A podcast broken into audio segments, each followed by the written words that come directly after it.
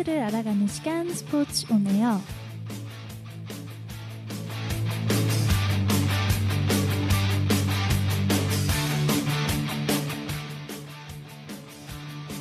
안녕하세요. 저는 DJ 시아입니다. 스포츠 온 에어에서는 이번 주 스포츠 소식을 전달하고 하계 종목과 동계 종목에서 각각 하나씩 선정해 관련된 여러 이야기를 들려드립니다.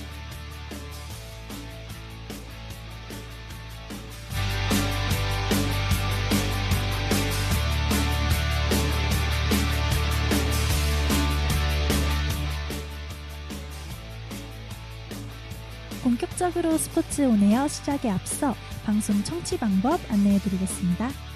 실시간 듣기의 경우 yirb.연세.ac.kr에서 지금 바로 듣기를 클릭해 주시고 다시 듣기의 경우 사운드 클라우드에 yirb를 검색하시면 오늘 방송을 비롯해 다양한 여배 방송을 다시 들을 수 있으니 많은 관심 부탁드립니다. 저작권 문제로 다시 듣기에서 제공하지 못하는 음악의 경우 사운드 클라우드에 선곡표를 올려놓겠습니다. 사회적 거리두기를 지키며 안심하고 들을 수 있는 여비 되기 위해 항상 노력하겠습니다.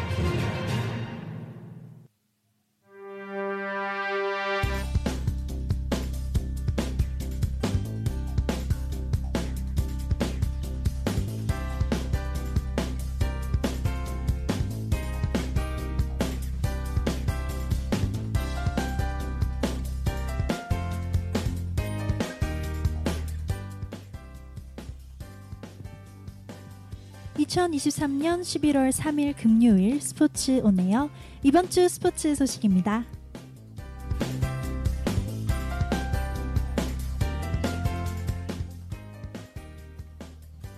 아르헨티나의 리오넬 메시가 역사상 최고의 축구 선수라는 사실을 다시 한번 전 세계에 확인시켜 주었습니다. 발롱도르 주관사 프랑스 풋볼은 지난 31일 오전 프랑스 파리에 위치한 샤틀레 극장에서 2023 발롱도르 시상식을 진행했습니다. 발롱도르는 최고의 활약을 펼친 선수에게 주어지는 상으로서 선수 개인이 받을 수 있는 가장 영예로운 상이라고 평가됩니다. 메시는 강력한 경쟁자였던 엘링 홀란과 킬리안 은바페를 제치고 개인 통상 8번째 발롱도르를 차지했습니다. 한편 김민재는 아시아 역사상 센터백 최초로 22위라는 높은 순위에 오르며 첫 발롱도르 시상식을 마무리했습니다.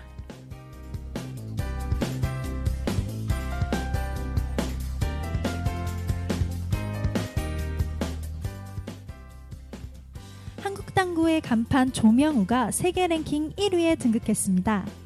조명우는 31일 세계 크롬 당구 연맹에서 발표한 제29차 UMB 랭킹에서 358점을 획득해 랭킹 1위에 올랐습니다. 이로써 조명우는 2015년 4월 4일에 최성원이 세계 랭킹 1위에 올랐던 이후 한국 선수로는 8년 6개월 만에 처음으로 랭킹 1위에 자리했습니다. 조명우는 오는 11월 6일부터 12일까지 서울, 서울 태릉 선수촌에서 열리는 2023 서울 3쿠션 당구 월드컵에서 랭킹 1위 유지에 도전합니다.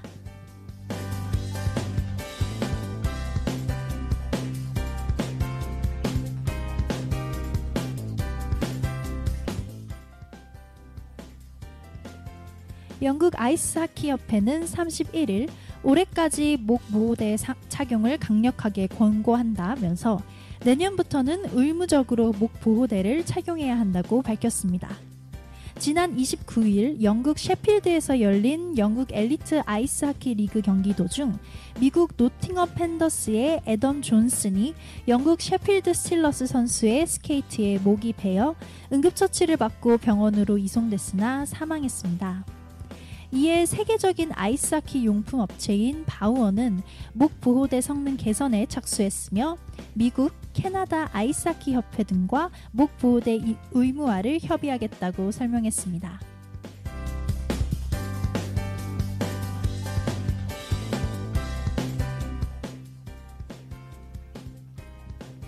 (2034년) 월드컵 개최지가 사실상 결정되었습니다. 호주의 입찰 포기로 사우디아라비아가 단독 후보로 남게 되었으며 국제축구연맹 지아니 인판티노 회장이 지난 1일 자신의 인스타그램을 통해 공언하며 사실상 사우디아라비아로 확정되었습니다.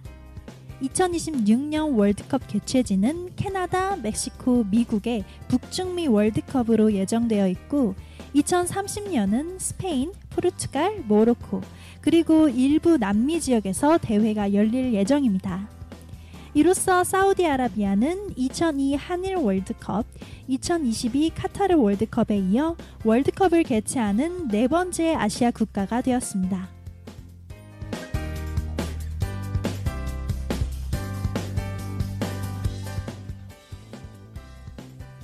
한국 단체 구기 종목들이 내년 파리올림픽 본선 티켓 확보에 어려움을 겪고 있습니다. 현재까지 단체 구기 종목 중 파리올림픽 출전권을 확보한 종목은 지난 8월 아시아 예선을 통과한 여자 핸드볼 뿐입니다. 남자 핸드볼과 여자 축구, 남녀 농구는 파리행 티켓 확보에 실패했습니다. 내년 4월 아시아 예선을 치르는 남자 축구를 제외하고는 다른 종목들도 본선 티켓을 확보하기가 쉽지 않은 상황입니다. 배구의 경우 국제대회 부진으로 인해 세계 랭킹 남자 28위, 여자 40위로 출전권 확보가 어려운 상황이며 남녀 하키의 경우 내년 1월 열릴 세계 예선을 통과해야 합니다. 이달 18, 19일 아시아에 배정된 본선 티켓 한 장을 놓고 예선에 나설 럭비는 일본, 홍콩이라는 벽을 넘어야 합니다. 2021년 도쿄올림픽에 선보였던 야구는 파리, 파리올림픽에서는 정식 종목에 포함되어 있지 않습니다. 올림픽 단체 구기 종목에 배정된 아시아 지역 티켓이 줄면서 예선부터 치열한 경쟁이 펼쳐지고 있습니다. 잔여 종목 중 추가 티켓 확보에 실패하면 한국 단체 구기 종목은 남녀 배구만 본선에 나섰던 1976년 몬트리올 올림픽 이후 최악의 결과를 낼 것을 우려하고 있습니다. 지금까지 이번 주 스포츠 소식이었습니다. 스포츠 온 에어 2부 시작하기 전 음악 감상하고 돌아오겠습니다.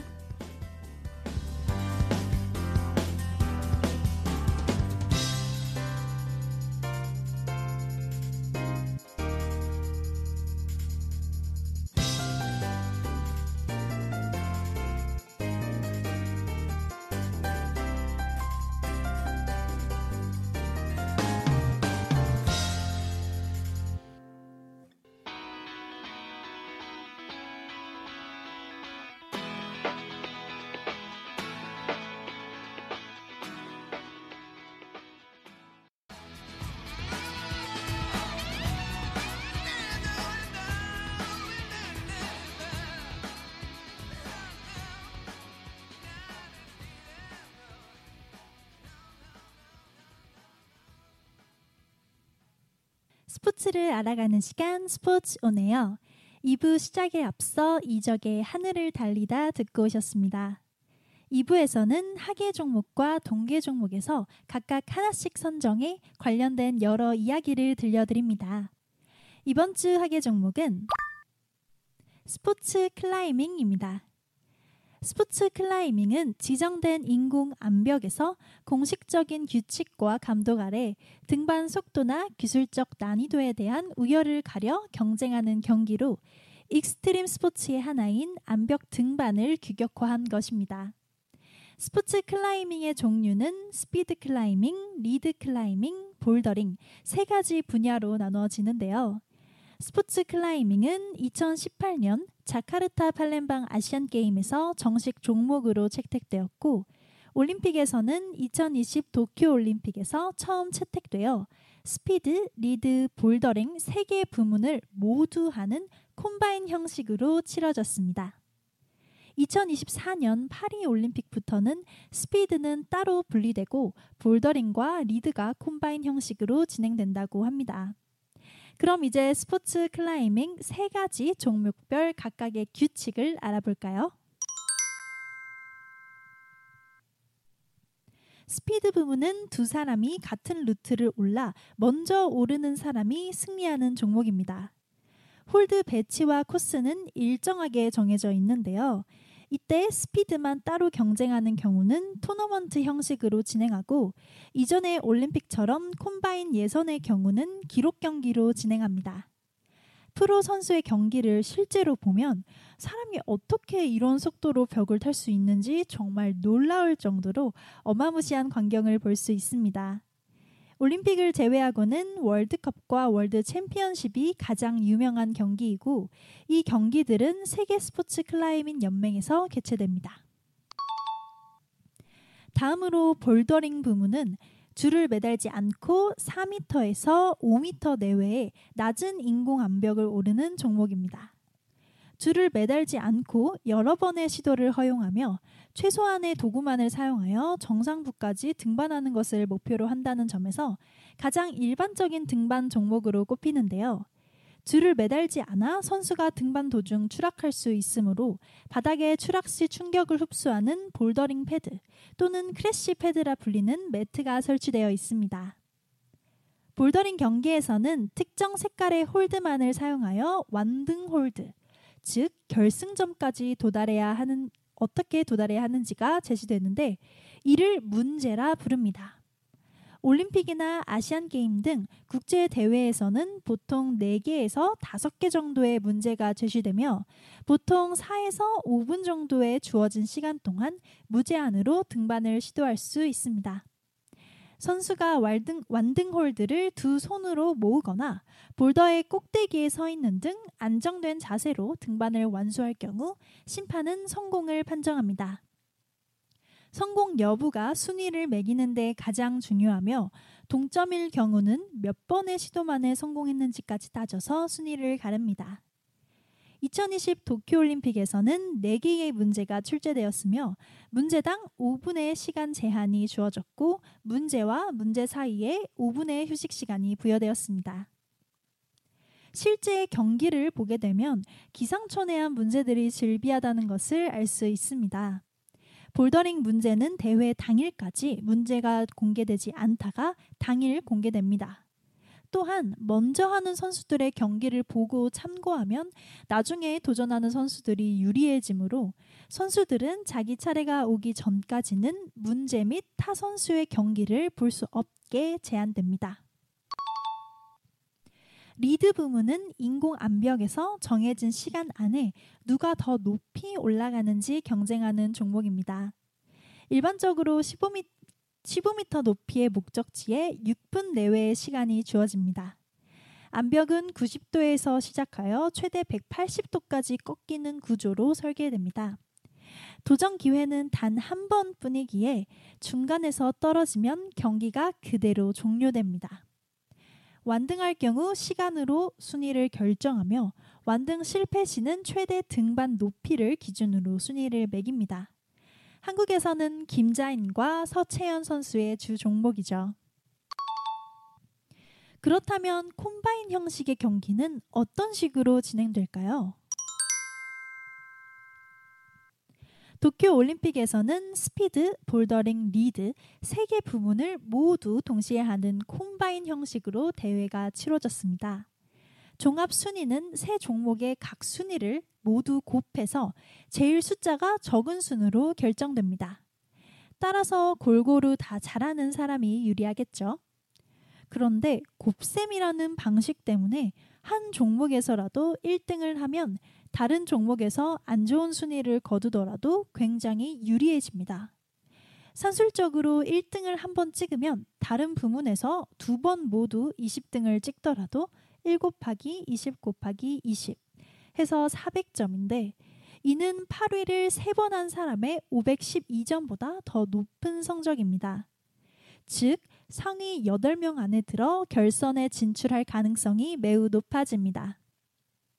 실제로 폴란드의, 폴란드의 알렉산드라 미로슬라프 선수는 예선에서 스피드 1등을 찍고 볼더링 최하위인 20등, 리드 19등을 기록했는데도 결선에 진출한 적이 있습니다. 2020 도쿄 올림픽에서도 서채현 선수는 스피드 17위, 볼더링 5위였으나 자신의 주 종목인 리드에서 1위를 하며 종합 2위로 예선을 통과했습니다. 참고로 스피드, 볼더링, 리드 부분의 특성이 너무나 다르기 때문에 이를 모두 잘하는 것은 정말 어렵다고 합니다. 마치 100m 달리기와 마라톤만큼 다른 분야라고 하는데요. 이런 지적이 인정되었는지 2024 파리 올림픽에서는 스피드 종목이 분리되고 콤바인은 볼더링 리드 부분만 진행됩니다. 그렇다면 새로 바뀐 콤바인의 채점 방식은 어떻게 될까요? 올해 열렸던 항저우 아시안 게임에서도 콤바인 종목은 볼더링 리드만 진행되었습니다. 그리고 채점 규칙이 바뀌어 볼더링 100점, 리드 100점으로 두 점수의 합산으로 순위가 매기게 됩니다. 볼더링의 경우 4개의 문제가 주어지며 하나의 문제를 완전히 해결하면 25점이고 중간 지점까지 가면 5점 또는 10점이 부여됩니다. 또한 1회 도전 실패 시마다 0.1점의 감점이 부여되는 방식으로 진행되고 리드의 경우 15m 높이에 총 40개의 홀드가 주어지며 처음 10개는 1점, 다음 10개씩은 넘어갈 때마다 2점, 3점, 4점으로 증가해서 완등하면 총 100점이 되는 방식으로 진행됩니다. 우리나라의 경우 김자인, 서채현 선수가 아마 익숙하실 것 같은데요.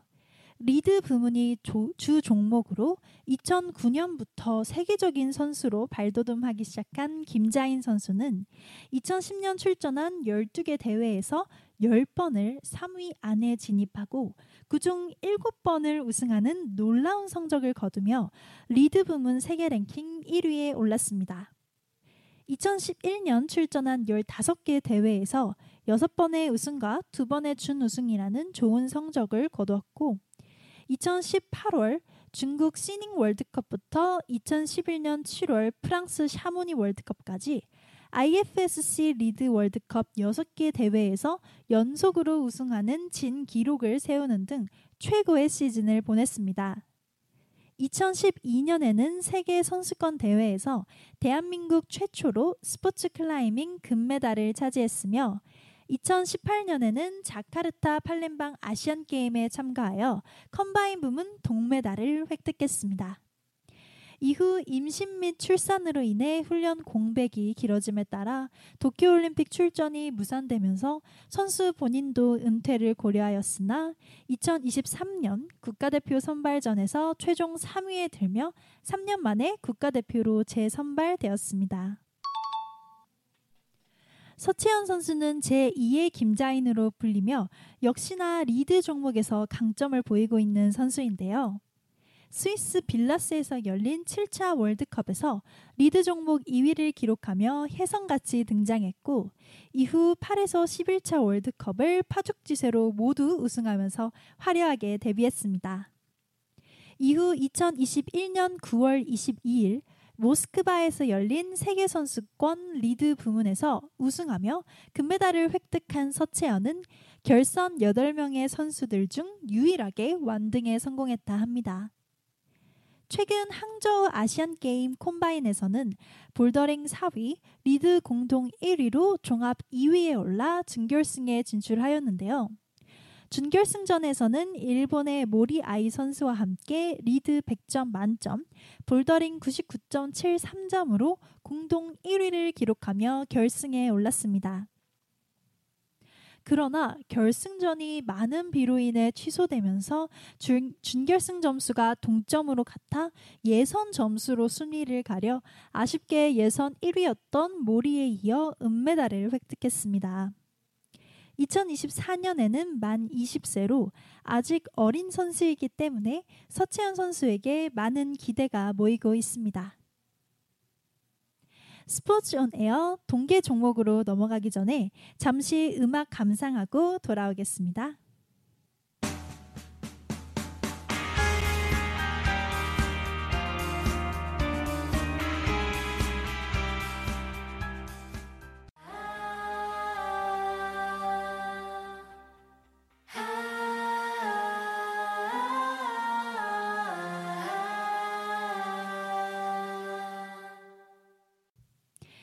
스포츠를 알아가는 시간 스포츠 온 에어 러브홀릭스의 Butterfly 듣고 오셨습니다. 이번 주 동계 종목은 동계올림픽 3대 썰매 종목 루지, 스켈레톤, 봅슬레이입니다. 이 세 종목의 경기는 썰매 종류와 출발점이 다를 뿐 모두 같은 트랙에서 진행되는데요. 워낙 생소한 종목이고 그 차이점을 잘 모르시는 분들이 많을 것 같아 세 종목 모두 차례차례 소개해 드리려 합니다. 먼저 아주 간단하게 루지, 스켈레톤, 봅슬레이의 차이점을 설명해 드리려 하는데요. 루지는 발이 아래쪽으로 오도록 누워서 타고 스켈레톤은 머리가 앞쪽으로 오도록 엎드려 타며 봅슬레이는 자동차를 타듯 썰매 안에 앉아서 탑니다. 루지와 스켈레톤은 흔히 같은 썰매를 방향만 다르게 타는 걸로 오해하는 사람들도 있는데요. 루지와 스켈레톤에서 쓰이는 썰, 썰매는 모양이 서로 다릅니다. 스타트 방식 또한 서로 다른데 루지는 썰매에 앉은 상태에서 벽에 고정된 손잡이와 바닥을 어깨와 팔, 손 힘으로 밀어서 스타트하는 방식이고 스켈레톤은 썰매에는 손만 올린 후 발로 달리면서 썰매를 밀어 올라타는 방식입니다. 당연히 스타트를 위해 사용하는 근육과 자세가 상하체로 완전히 다르니 썰매로 내려오는 모습은 비슷해도 굉장히 다른 스포츠인 셈이죠. 루지와 스켈레톤의 속도만 보면 루지가 약간 더 빠릅니다. 엎드려 타는 스켈레톤은 사람의 둥근 머리가 앞쪽으로 오다 보니 발이 앞쪽으로 오는 루지에 비해 공기 저항을 더 많이 받습니다. 한편 봅슬레이는 썰매 자체가 크지만 유선형으로 생겨 공기 저항 등을 덜 받다 보니 트랙에 따라서는 순간 최대 속도가 시간당 200km 가량 나오기도 합니다. 그럼 이제 본격적으로 루지에 대해 더 자세히 알아볼까요? 루지는 1520년경 알프스 산맥 등지에서 처음 스포츠로 정착되어 1883년 스위스 다보스에서 처음으로 국제 대회가 열렸습니다. 1935년에는 국제 봅슬레이 연맹으로 편입되었으나 2년 후 국제 루지 연맹이 창설되었고 1964년 인스브루크 동계올림픽에서 정식 종목으로 채택되어 지금까지 계속되고 있는 종목입니다. 루지는 스위스와 오스트리아 같은 알프스 산맥의 썰매놀이에서 유래하였고 스위스 프랑스어로 썰매라는 단어에서 유래했습니다. 이름에서 알 수 있듯 썰매의 선수가 누운 형태로 탑승하여 일정한 트랙을 달리는 경기입니다. 루지 경기는 자연 트랙에서 하는 것과 인공 트랙에서 하는 것으로 나뉘며 올림픽과 세계 선수권은 인공 트랙에서 열립니다. 썰매를 밀어서 타는 방, 식인 봅슬레이, 스켈레톤과 다르게 루지는 썰매에 탑승한 채로 주행을 시작하기 때문에 주행 능력이 세 종목 중에서 가장 중요하고 또 파일럿이 앉아서 썰매를 조종하는 봅슬레이나 엎드려 타는 스켈레톤에 비해 누운 상태로 앞을 보며 타기 때문에 썰매 조종이 특히 까다롭습니다. 따라서 가장 조기 교육이 중요한 스포츠이고 인프라가 매우 잘 갖춰져 있어서 루지를 쉽게 접할 수 있고 주로 어린 나이에 시작하는 유럽권 선수들, 특히 루지 인프라가 가장 잘 갖춰진 독일이 루지의 강점을 보이고 있습니다. 루지에서 나온 44개의 금메달 중 독일이 31개를 휩쓸었을 정도로 독일의 그나마 명함이라도 내볼 만한 국가는 끼케아 이탈리아와 오스트리아 정도라고 합니다. 올림픽에서는 남자 1인승, 여자 1인승, 남자 2인승, 여자 2인승, 그리고 앞에 종목을 합한 개주 종목으로 구성되어 총 5개의 금메달이 걸려 있습니다. 썰매는 한 쌍의 러너가 있어야 하며 남자는 13kg, 여자는 여자와 2인승은 10kg의 체중 보충용 재킷을 착용할 수 있습니다. 단 각 선수가 개별적으로 착용해야 하며 어떠한 부가 중량도 썰매에 부착할 수 없습니다. 출발 신호가 적색일 때는 선수는 움직일 수 없으며 녹색일 때 출발할 수 있습니다.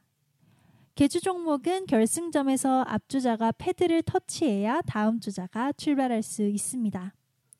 또한 도움닫기와 타인으로부터 출발 보조를 받는 것은 불허되며 결승선은 광선으로 되어 있는데 만약 선수가 결승전 부근에서 충돌했다면 선수가 썰매에 접촉한 상태로 결승선에 도달해 있어야 하고 광선이 작동해야 인정됩니다.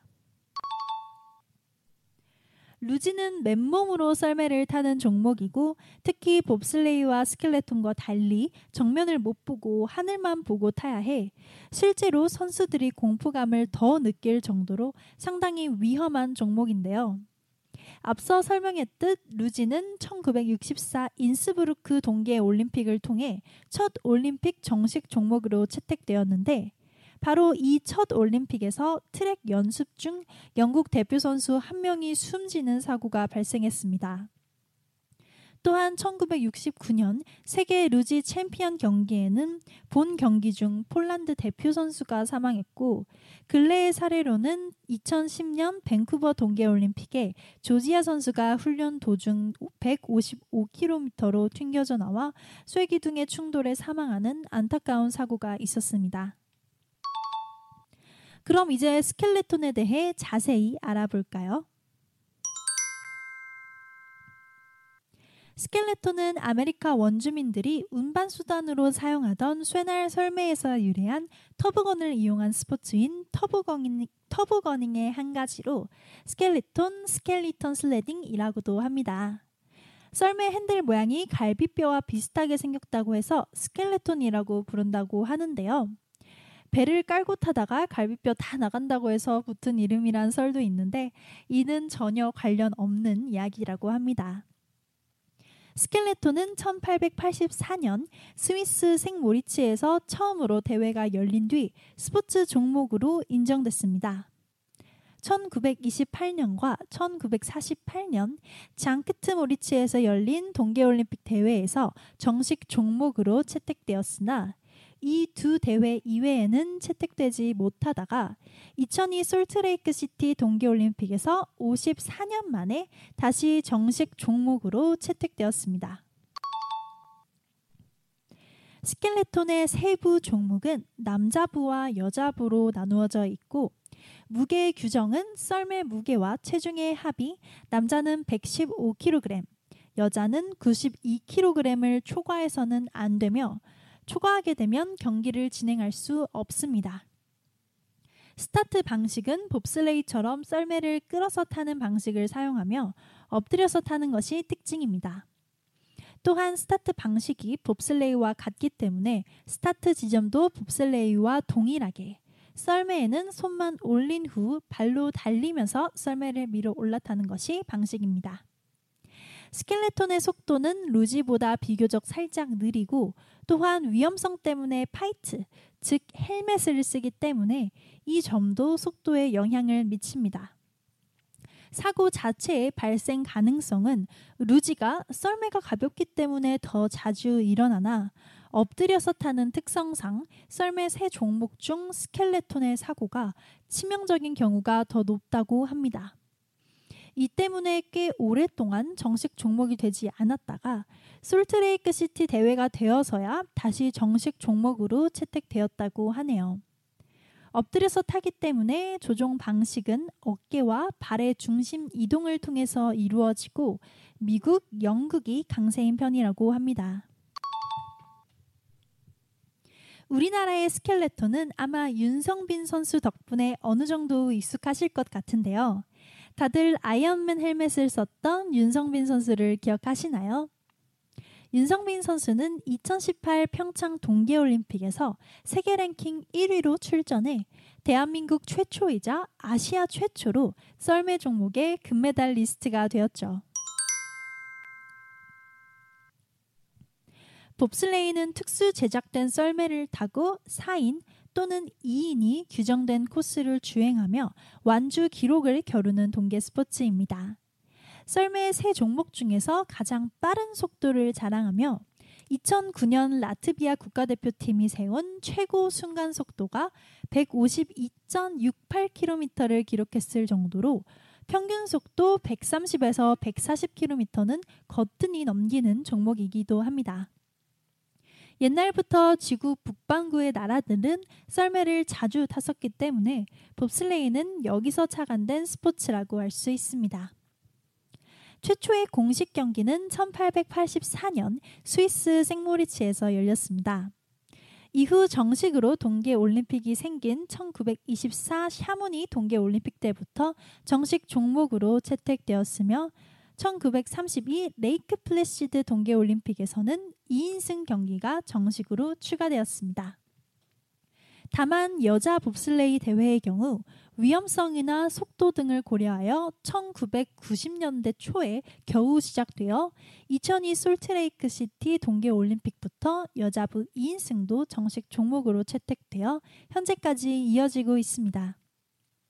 또한 2022 베이징 동계올림픽에서는 모노봅이라 불리는 여성 1인승 봅슬레이 종목이 추가되어 봅슬레이 세부 종목은 남자 4인승, 남자 2인승, 여자 2인승, 여자 1인승으로 구성됩니다.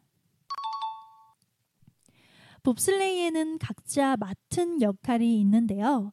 1인승의 경우 앞에 타는 선수를 파일럿, 뒤에 타는 선수를 브레이크맨이라고 부르는데요. 파일럿은 썰매 안쪽에 달린 밧줄을 이용해 썰매를 조종하고 브레이크맨은 출발 때 미는 역할과 결승선 통과 후 썰매가 멈출 수 있도록 제동을 거는 임무를 맡습니다. 4인승은 두 번째, 세 번째 선수를 푸쉬맨이라고 부르며 이 선수들은 스타트에서 썰매를 미는 역할을 하는데 가속력을 얻기 위해 도움 닫기를 합니다. 무게가 무거울수록 가속도도 붙기 때문에 봅슬레이도 무게 제한이 있습니다. 선수와 썰매를 합친 무게가 남자 2인승 390km, 390kg, 남자 4인승 630kg, 여자 2인승 350kg 이하로 제한됩니다. 단 썰매가 가벼워야 밀기 쉬워 스타트 기록도 좋아지기 때문에 많은 팀들이 썰매를 경량화하고 규정 범위 이내서 선수들이 몸무게를 늘리는 방식을 택합니다. 따라서 봅슬레이 국가대표 선수들은 성별과 인종을 막론해 체형이 어지간한 헤비급 선수급인데요. 의도적으로 체중을 불리느라 기본적으로 100kg은 대부분 상회하며 심지어는 130kg대의 선수들도 있다고 합니다. 그런데 경기복은 사이즈보다 최대한 작은 걸 입다 보니 경기 중 출발하다 경기복이 찢어지는 일도 일어난다고 합니다. 전통적인 강국은 스위스와 독일이며 특히 독일의 경우는 1970년대 후반에 동독이 절대 강자의 자리에 오른 이후 최강국의 지위를 놓치지 않고 있습니다. 그 외에 이탈리아, 미국, 캐나다 등이 봅슬레이 강국으로 손꼽힙니다. 특이한 점은 올림픽을 제외한 국제 경기에서는 파일럿의 국적을 따라서 나라를 구분하기 때문에 파일럿을 제외한 선수들은 어느 나라에서 데려와서 써도 무방하다고 합니다. 또한 봅슬레이는 스타트 과정이 매우 중요하기 때문에 육상 선수들이 봅슬레이로 전환하는 사례가 많다고 합니다. 여러분, 무한도전 봅슬레이 특집을 기억하시나요? 저도 어렸을 때 굉장히 재밌게 봤던 기억이 나는데요. 2009년 1월 무한도전 봅슬레이 특집으로 한국에도 국가대표 봅슬레이 팀이 있다는 것이 대중에게 처음으로 각인되었습니다. 2018 평창 올림픽에서는 4인승 경기에서 독일과 100분의 1초도 차이 없이 랩타임이 같아 공동 은메달을 획득했죠. 이는 유럽과 북미에 속하지 않은 나라가 메달을 획득한 사상 최초였습니다. 우리나라에는 2010년대 초만 해도 경기장은커녕 훈련장조차 없었기 때문에 무한도전 봅슬레이 특집 때도 무한도전 멤버들이 1998년 나가노 동계올림픽 개최지인 일본 나가노까지 가서 훈련해야 했죠. 아시아 전체로 확대해도 제대로 된 썰매 종목 경기장이 있는 곳은 나가노 단 한 곳뿐이었으나 이마저도 2018년 2월 트랙이 폐쇄되며 현재 남아있는 아시아의 트랙은 2018년 평창 올림픽이 개최되었던 평창의 올림픽 슬라이딩 센터, 그리고 2022년 올림픽이 개최된 중국 옌칭의 샤오아이터 트랙 두 곳뿐입니다. 전 세계적으로도 루지, 스켈레톤, 봅슬레이 경기장은 총 17개로 손에 꼽힐 정도로 적습니다. 이처럼 훈련을 하기에 매우 열악한 환경이지만 썰매 종목에서도 또 한 번 좋은 소식이 있길 기대해 보겠습니다.